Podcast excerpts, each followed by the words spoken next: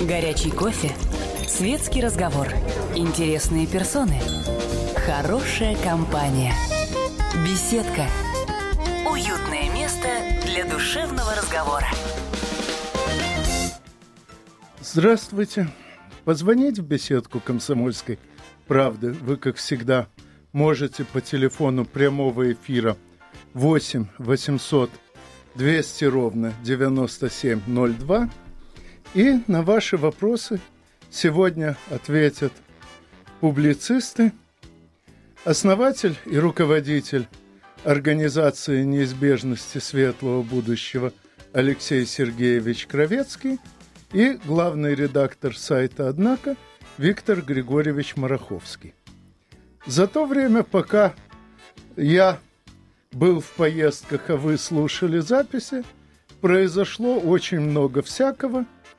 В частности, Крым вернулся в состав Российской Федерации. В частности, Украина постепенно дрейфует в направлении от э, цирка э, к чему-то чему уже и цензурное название лично мне подобрать трудно. Ну а кроме того, э, большая семерка сообщила, что настолько велика, что не хочет пускать нас в свою песочницу.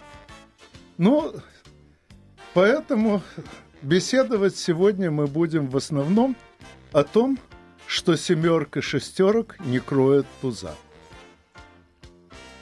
Не, ну, скажем так, э, тот факт, что большая семерка изгнала из или собирается изгонять. Или еще сама не определилась. Ну, в общем, они очень решительные ребята, это мы уже видели последний месяц. Вот, из своего состава Российскую Федерацию он, он заставил сразу всех вспомнить о том, что, оказывается, она все еще была.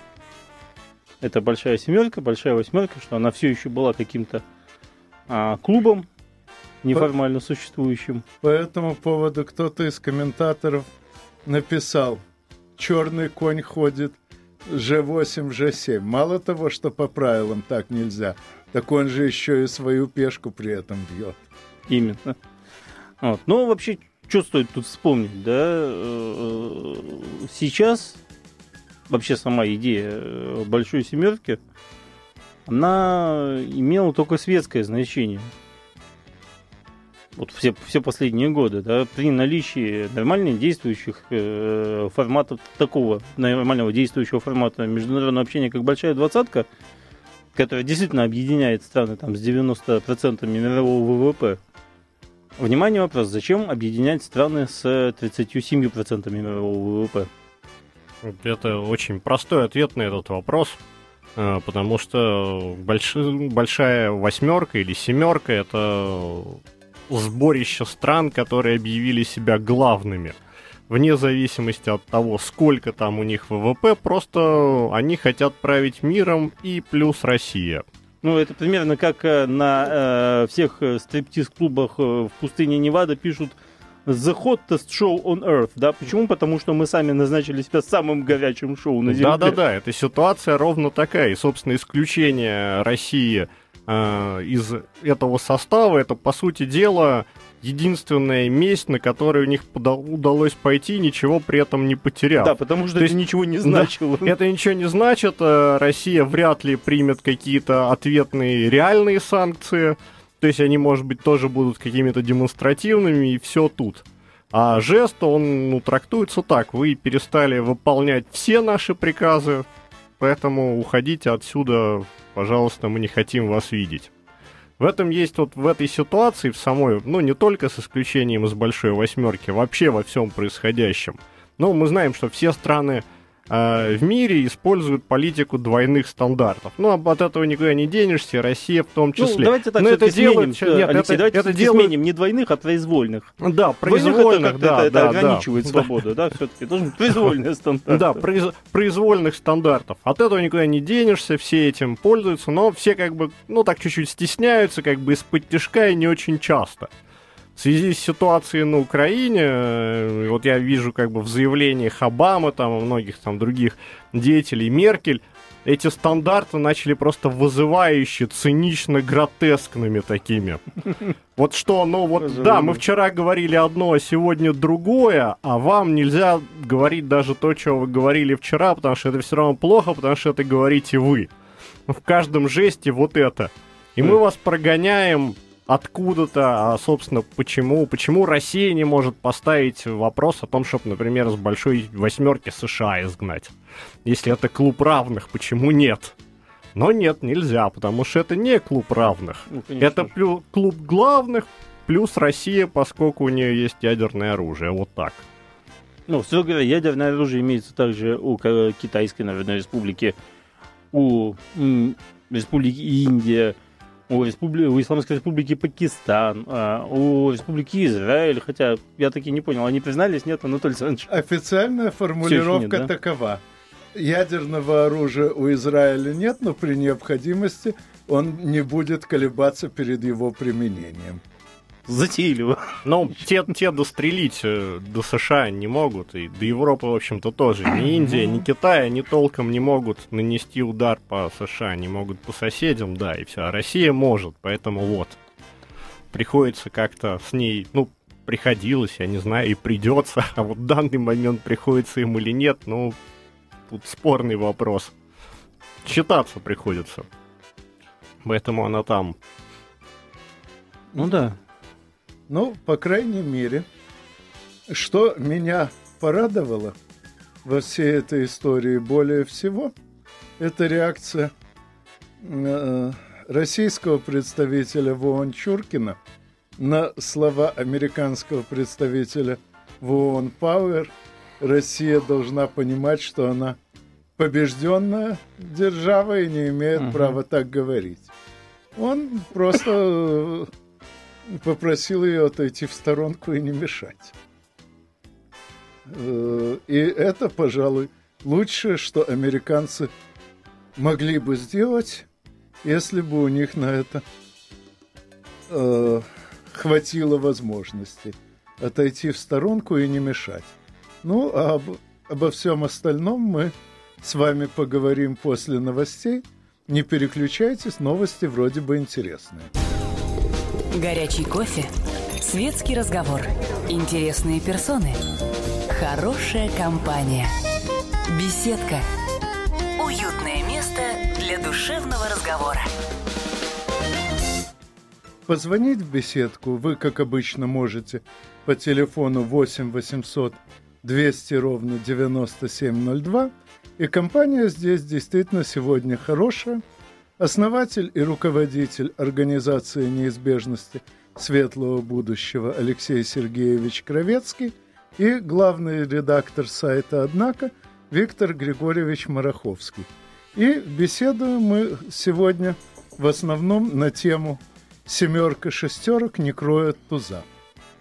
То есть все, что связано с экономическими и прочими санкциями против Российской Федерации э, с нашим недавним торжественным исключением из Большой Восьмерки и с прочими чудесами рекламных технологий. Прежде чем э, продолжить э, беседу и ответить на ваши звонки, э, не откажу себе в удовольствии процитировать свежепрочитанный сетевой комментарий. Тимошенко заявила, Украина в ближайшее время вернет Крым. Скажите ей кто-нибудь, что Крым Украина уже вернула, а вот юг и восток еще пока нет. Михаил, здравствуйте. А, здравствуйте, добрый день. Я вот хотел бы задать два вопросика. Во-первых, э, Лев Александрович Тихомиров, это консультант Столыпина и без пяти минут жених Софьи Перовской, вот, э, в своей книге «Монархическая государственность» достаточно четко обосновывал, что для истинной власти демократии необходим механизм или политика уравнивания. И в связи с этим второй вопрос, как продолжение. А сколько потребляют оставшиеся семь членов этой так называемой большой группы? Не э, именно потребляют. Насколько я помню, э, из этих семи членов большой группы, э, большой семерки, один, а именно Соединенные Государства Америки, потребляет примерно столько же, сколько все остальные вместе взятые. Более того, он и производит почти половину того, что производят остальные вместе взятые. Ну, то, что американцы потребляют вдвое больше, чем производят, это уже довольно давно ни для кого не секрет, даже для них самих. Э, а второй вопрос? Это и был второй вопрос. А. Алло. Да-да. А, Первый вопрос был э, по Тихомирову. А, извините. Вот, Ну, с ее, конечно, он не был вопросом, да? да. Поэтому сразу перешел Вот. наш читатель Ну уважаемый да. ко второму. Вот, поэтому все, будем считать, что отвечено. Вот. Ну, а что касается Тихомирова, он интересен прежде всего именно тем, что прошел путь от пламенного революционера и террориста к такому же пламенному защитнику существующего строя, в основном потому, что на своем опыте убедился, революционеры еще хуже. Алло, Анатолий, Здравствуйте, здравствуйте. здравствуйте, Анатолий Саратов. Ну, два вопроса коротких, может быть, э, скажем. Вот в, э, в информационном, на полях информационной войны, вот сможем ли мы что-то адекватно, так сказать, противопоставить и все-таки побороться за, юго э, за юго-восточное, так сказать, вот, э, население юго-востока страны, Украины, я имею в виду. И второй вопрос, вот, э, вот э, в экономике, вот сможем ли мы вот в, в ныне существующих условиях э, организовать все-таки, ну, если не подъем экономический, то хотя бы вот, ну, не упасть э, так уж вот сильно, вот, имея в виду вот нынешний экономический блок в правительстве. Или его надо, допустим, поменять Путину? Ну, что касается агитационной борьбы с э, киевской хунтой, олигархами и принадлежащими им на паях средствами массовой, ну, будем по-прежнему считать информации, вот, которая сейчас э, на Украине, э, может быть, не так уж плохо. В итоге окажется, что в течение последних нескольких лет Россия в информационной войне, которая шла против нее на украинской территории, практически не участвовала. Может быть, это не так уж плохо, потому что сейчас, оказавшись э, фактически в изоляции, э, запретив любые другие голоса, э, запретив, э, что называется, альтернативные мнения, изгнав уже достаточную кучу журналистов, изгнав э, достаточное количество э, СМИ из своего информационного поля и придя к окончательному едино- единомыслию, единообразию мыслей, вот, фактически э, украинская медиасреда сама себя губит, начала губить, вот, потому что все, что сейчас начинает выдавать киевский агитпроп путчистский, он превращается в э, жуткую штамповку. Это, в принципе, каждый может в этом убедиться сам. Да, э, смысловая деградация происходит достаточно быстро. Вот, конечно, э, мы со своей стороны пока что не предоставляем ресурсов, которые были бы ориентированы непосредственно на украинского жителя в каждом городе. Вот, но с э, помощью тех же соцсетей, а, которые как раз достаточно хорошо локализованы, вот, э, они сами могут достаточно неплохо сейчас э, снабжать себя и окружающих м, что альтернативной информацией. И поскольку сами, опять-таки, да, подчеркнул, э, сами путчисты м, подрубили сук, на котором сидят, то есть они могли бы э, создавать вот эту самую альтернативную информацию у себя и, соответственно, ее контролировать. Но они полностью э, вычеркнули из поля возможного некое альтернативное мнение. И таким образом альтернативное мнение полностью э, досталось на откуп России. России, российским СМИ, блогерам, Ну, тут вот я бы тоже хотел поделиться наблюдениями. Я телевизор смотрю крайне редко.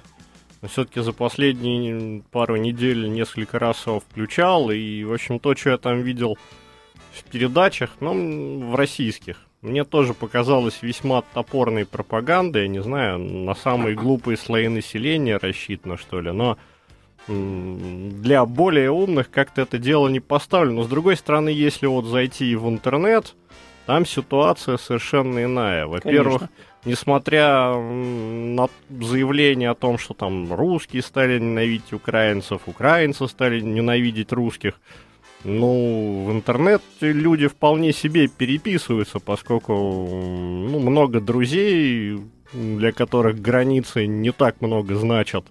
Вот информация туда-сюда гуляет, и на данный момент я бы не назвал это информационной войной но передача адекватного мнения с российской стороны, передача адекватного мнения русскоязычных живущих на Украине, передача адекватного времени украино говорящих, живущих на Украине, она присутствует в довольно хорошей степени.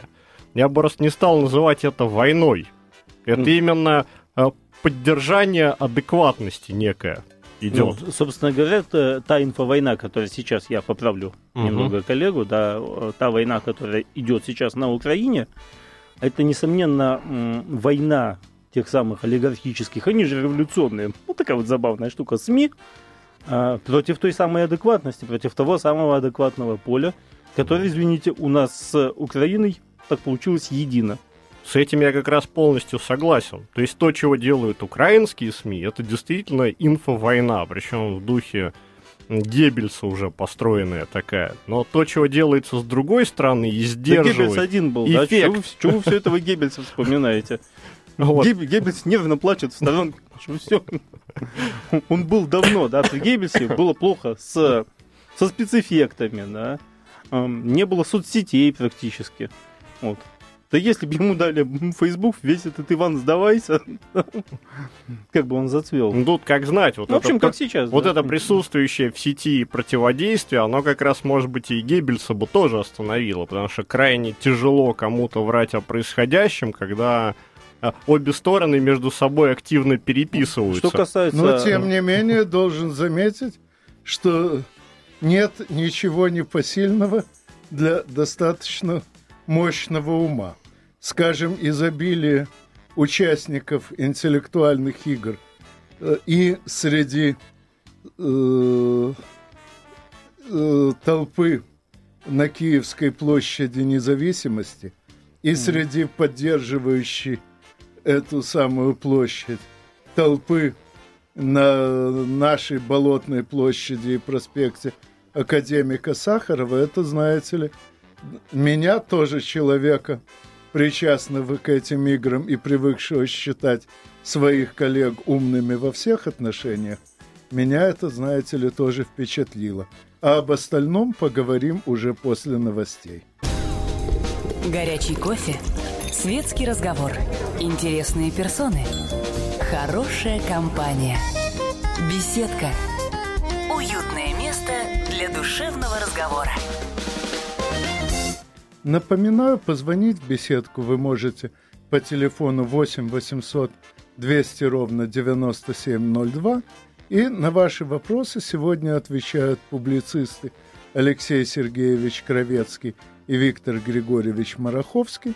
Перед новостями мы обсуждали, э, что может Российская Федерация в целом и российские блогеры в частности сделать для прояснения сознания э, русского большинства жителей Украины, э, но по ходу дела затронули и болезненный лично для меня вопрос о том, что далеко не все участники интеллектуальных игр оказались достаточно интеллектуальны, чтобы оценить положение дел на Украине. Как я понимаю, у коллег по этому поводу созрели высказывания за время новостей. Ну, я по этому поводу хочу сказать, что, естественно, никакая информация не гарантирует того, что человек отдельно взятый все правильно поймет и выберет правильную сторону.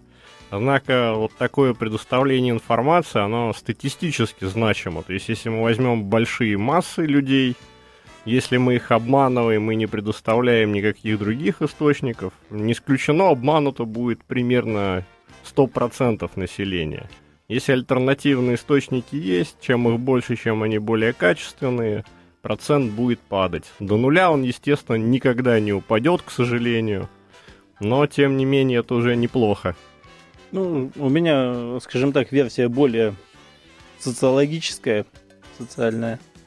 Дело в том, что участники интеллектуальных игр это в первую очередь наследственная, образованная, интеллигентская прослойка а, достаточно больших городов. Вот, понятно, что будь он 100-500 раз интеллектуал, но если он в Киев, ну или в Москву, неважно, понаехал – вот, то, скорее всего, на интеллектуальные игры, за небольшими исключениями, да, его в течение длительного времени хватать не будет. Вот. И так это специфическая тусовка, в общем-то, наследных, наследных интеллектуалов, вот, исповедующих наследную, опять-таки, э, интеллигентскую, такую светскую веру, что называется. И эта светская вера, она традиционно, вот уже лет 50-60, предполагает в нашей стране а, некую неприязнь к родине, к государству, к власти, вот, и в конечном итоге, условно говоря, к Кремлю. Вот. И в этом, кстати, э, интеллигенция, неважно, одесская или киевская или московская ли, абсолютно продолжают все еще жить в единой стране, поскольку ненависть к Кремлю у них это ненависть более высокого уровня, чем ненависть, там, не знаю, там, это, к дому с химерами, там, какому-нибудь, господи, кому это интересно. Не тот масштаб. Да. Вот, более того, я знаю даже кучу совсем далеких уже э, иммигрантов, э, там, кто сейчас живут в своих Берлинах каких-то там, э, на Брайтон Бич, в конце концов, да, они все еще ненавидят Кремль. Они все еще являются таким специальным э, антителом. Да. Ну, иммигрантах можно понять ему нужно оправдать хотя бы перед самим собой свой переезд. Ну ладно, Сергей, Сергей, здравствуйте. Здравствуйте, Сергей Екатеринбург. Вот недавно наш э, президент привел пример. В Киеве бабушку, пенсионерку, коммунистку, еврейку забили фашисты. Ветерана Великой Отечественной э, войны с женой избили до полусмерти. Почему? Вопрос. Руководство Израиля молчит об этом. То, что в Эстонии, в Латвии проходят эти все парады эсэсовские. Неужто они к предкам своим, которых жгли в печах детей, евреев, женщин, стариков, продаются за 30 серебряников? Почему Израиль молчит? Понятно. Ну, насколько я знаю, по отношению э, к прибалтийским нацистам Израиль не молчит. Протесты издаются довольно регулярно. Другое дело, что прибалтийские политики сейчас кормятся напрямую из американских рук, поэтому на Израиль не обращают внимания. Что же касается Украины, то поскольку в числе главных спонсоров государственного переворота э, Игорь Коломойский по совместительству глава одного из многочисленных всемирных еврейских конгрессов, ну, у каждого человека, достаточно богатого для этой цели, есть свой карманный еврейский конгресс. Так вот, э, учитывая это, до недавнего времени э, Израиль получал сведения о том, что происходит в процессе государственного переворота на Украине, исключительно через одного из главных спонсоров. Насколько я знаю, буквально на прошлой неделе эту информационную блокаду – удалось наконец прорвать. Э, большая группа э, э, киевлян разного происхождения выступила в израильском парламенте. И хотя члены Коломойского конгресса попытались тут же дезавуировать эти выступления, но отнеслись к ним достаточно всерьез, и сейчас в Израиле пытаются найти какие-то независимые каналы информации, чтобы по ним самостоятельно это проверить. Сергей, здравствуйте. Добрый вечер. Э, ну, во-первых, я хотел выразить э, сочувствие шести членам Большой Семерки, которых седьмой член продолжает держать на коротком поводке.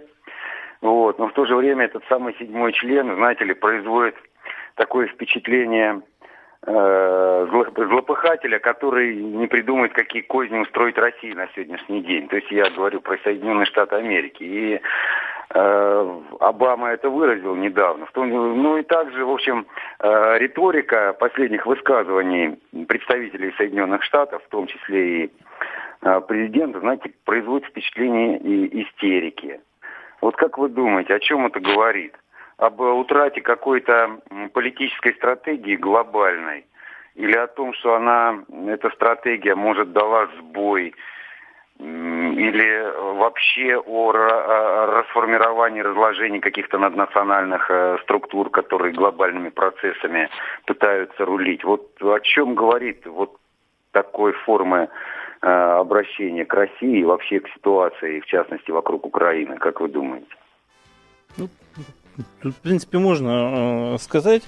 Мы сегодня все слышали новости замечательные о том, что Барак Обама замечательный президент Соединенных Штатов. Я считаю, один из самых ярких президентов, вот лично на моей памяти. Во время встречи с какими-то коллегами э, в очередной раз заявил, что они, он подумает над тем, как бы придумать такие санкции против э, России, от которых России было бы плохо, а всем остальным нет. Вот.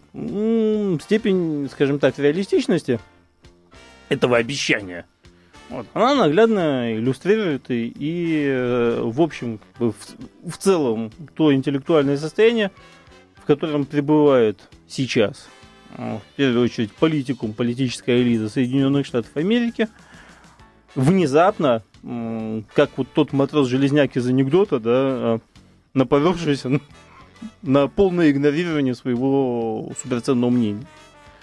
Вот, э, Алексей. Ну, я хотел сказать, что тут еще штука в том, что нельзя один и тот же фокус очень часто и очень долго показывать. То есть вот США некий набор фокусов демонстрирует, но до бесконечности это продолжаться не может. Все начинают понимать, как эти фокусы работают. Это население, живущее в США, и жители других стран. Это видно потому, как э, американская э, СМИ американские же начали относиться к Обаме, к политике США. Естественно, это еще не всеобщее осуждение, чего нам бы хотелось бы, но этого наверняка не будет. Однако, э, ну, как бы процент одобряющих вот, кстати, европей... снизился, процент осуждающих возрос, это нельзя не заметить. Ну да. Кстати, вот европейцы тоже очень интересно реагируют ни немцы, ни французы в подавляющем своем большинстве, причем в довольно активном большинстве, они не поддерживают никаких санкций против нас. А...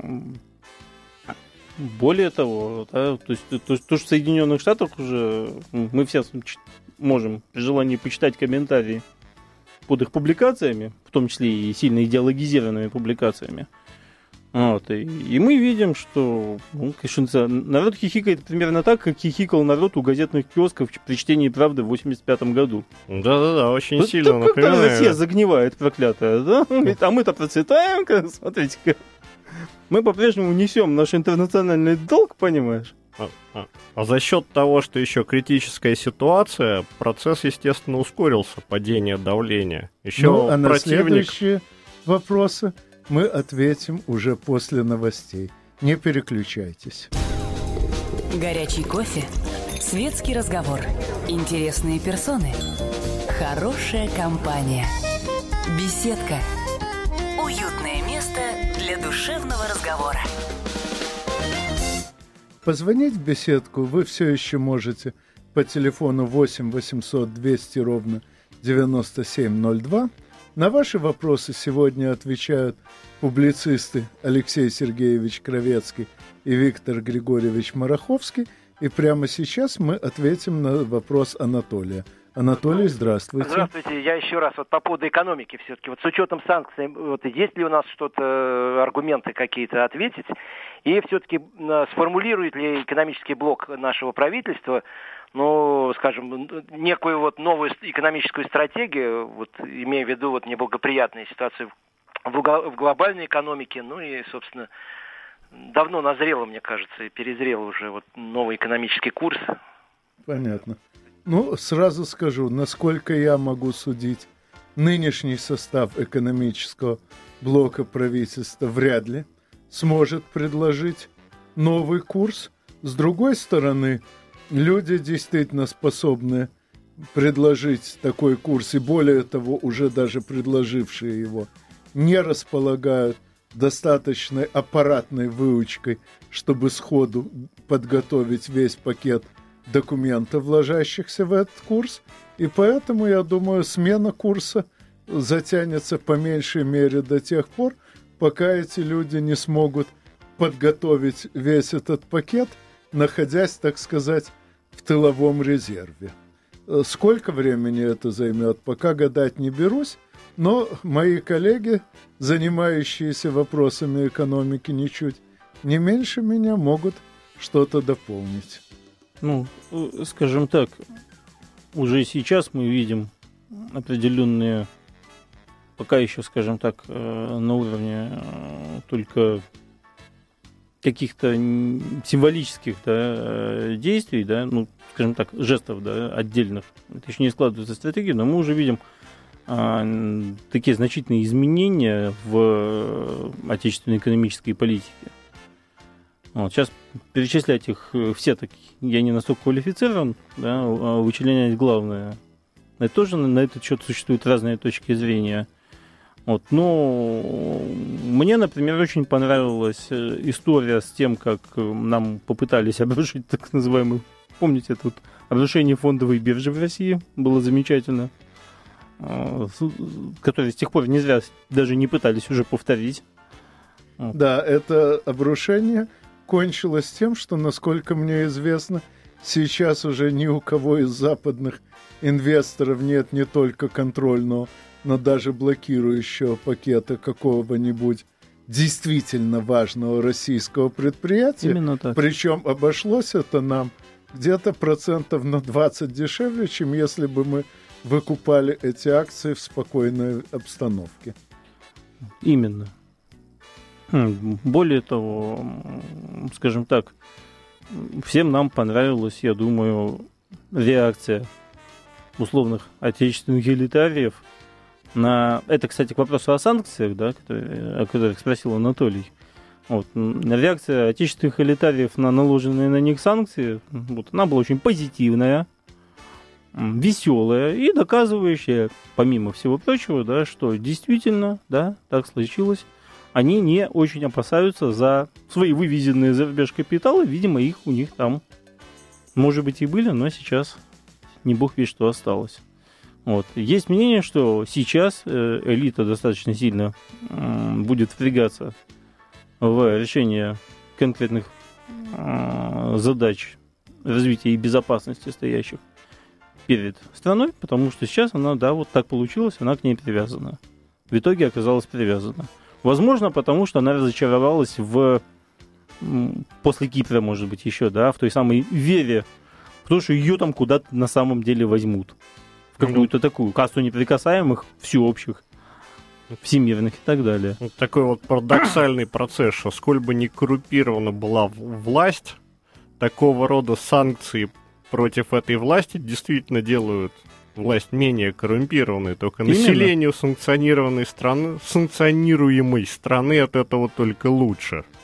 Именно, да, поэтому за, ну, как мы же помним, да, то есть поблагодарить Обаму, да, этой серии, uh-huh. наградить товарища Обаму, да, внеочередным воинским званием а, за э, национализацию российской элиты, наградить товарища Тигнебока, Кличко, и э, кто там у них третий был, Риги Ценюка, да, медалью за возвращение Крыма и так далее. Да. Естественно, ну, так в силу исторических особенностей отечественного развития, да, мы крепчаем, когда с нами пытаются произвести определенные действия. Знаете, Так, Сергей, здравствуйте. Здравствуйте. У меня вот к вам такой вопрос. Сейчас везде, во всей прессе обсуждаются всевозможные вопросы и реакция на санкции, которые к нам предпринимают Соединенные Штаты и весь Запад. Мы только и делаем, что успеваем отбиваться и реагировать на их выпады. А не пора ли нам, господа, самим предпринимать какие-то действия? Вот, например, поставить ПРО на Кубе, которому мы простили 15 миллиардов долларов, или в Венесуэле, где Мадуру также трамбует, как и нас, или что-то в этом духе. Чего же мы все время отбиваемся от них, а сами не предпринимаем никаких действий, а? Ну, помимо всего прочего, законодательство как Кубы, так и Венесуэлы напрямую запрещает присутствие иностранных вооруженных сил на территории этих стран. Вот, конечно, все может быть улажено, да, но, как представляется, сейчас у нас есть а, более насущные задачи, в том числе и отечественных вооруженных сил. Это первое. Второе, что касается, э, как вы, вы сказали, Сергей, отбиваются, наши едва успевают отбиваться от санкций. Можно уточнить, от каких конкретно санкций? Все санкции, да, ну, те, те, те, до которых есть хотя бы минимальное дело скажем так, гражданам, они сводятся к затруднению в туристических поездках по Европе жителям двух-трех крупных городов России по большому счету. Это, по сути дела, не жителям крупных городов, а небольшой группе лиц, в общем-то. Да, некоторым жителям, некоторым Малой городов. группе лиц, сколько их там упомянуто, 20-30, сколько? Нет, ну, человек нет, там. есть, есть, есть, еще, есть еще такие великие санкции, как э, блокировка визы и мастер-карда э, для каких-то двух банков. Да там это уже тоже успели Мелких. случайностью признать и обратно включили все. Ах ты ж. Тогда, Это тогда, вчера тогда, или тогда позавчера стоит- уже было. Тогда встает серьезный вопрос. А, собственно, где санкции-то? Может быть, Европа перестала покупать нефть и газ? Нет. Вот, более ну, того... американцы пообещали, что к 2020 году они смогут поставлять в Европу столько же газа, сколько сейчас поставляет Россия. Ну, если Правда, они не сказали, что цена этого газа будет по многим техническим причинам в несколько раз выше. И, и, и более того, если, если, если быть совсем точным, то э, они сказали не то, что они 20 до, э, до 2020 года смогут поставлять, они сказали, что до 2020 года они точно не смогут поставлять. Ну да. Так, А. ну еще один звонок. Мы успеем ответить. Леонид, здравствуйте. День добрый. А я возвращаюсь к вопросу об информации. Не могли бы вы мне сказать, а может и кому еще интересно, я знаю, что немалым влиянием, ну, по крайней мере, каким-то определенным доверием пользуется какой-то общественный канал на Украине. И ведущий там вот в своих дискуссиях с своими родственниками с Украины, я так толком не расслышал, как его зовут. Не то Шустрый, не то Шустер. Шустер, наверное. Не могли бы немножко про это рассказать? Потому Ну а что о нем говорить? Был когда-то такой неплохой футбольный комментатор. Плохой, очень плохой О. футбольный комментатор. Я начинал вроде как неплохой, Кстати, мой- и карьеру сделал быстро. Нет, мои, мои, а потом мои стал больше говорить. Потом он стал больше говорить э, не о футболе, а э, о себе. Вот. Потом э, из футбольных комментаторов перекочевал в политический, поскольку в футболе говорил уже только о себе. Ну а сейчас кочует с канала на канал на Украине, потому что там его тоже долго на одном канале терпеть не могут. Ну, ладно, в конце концов, это лишний раз доказывает, что на фоне э, даже среднего российского телевизионного уровня, украинский телевизионный уровень э, таков, что на него прибывают очень многие российские отставники. Но, ладно, это уже Другая тема. Э, я, наверное, еще не раз приглашу своих сегодняшних гостей, а с вами мы, как всегда, услышимся через неделю в беседке радиостанции «Комсомольская правда». Беседка. Беседка. Уютное место для душевного разговора.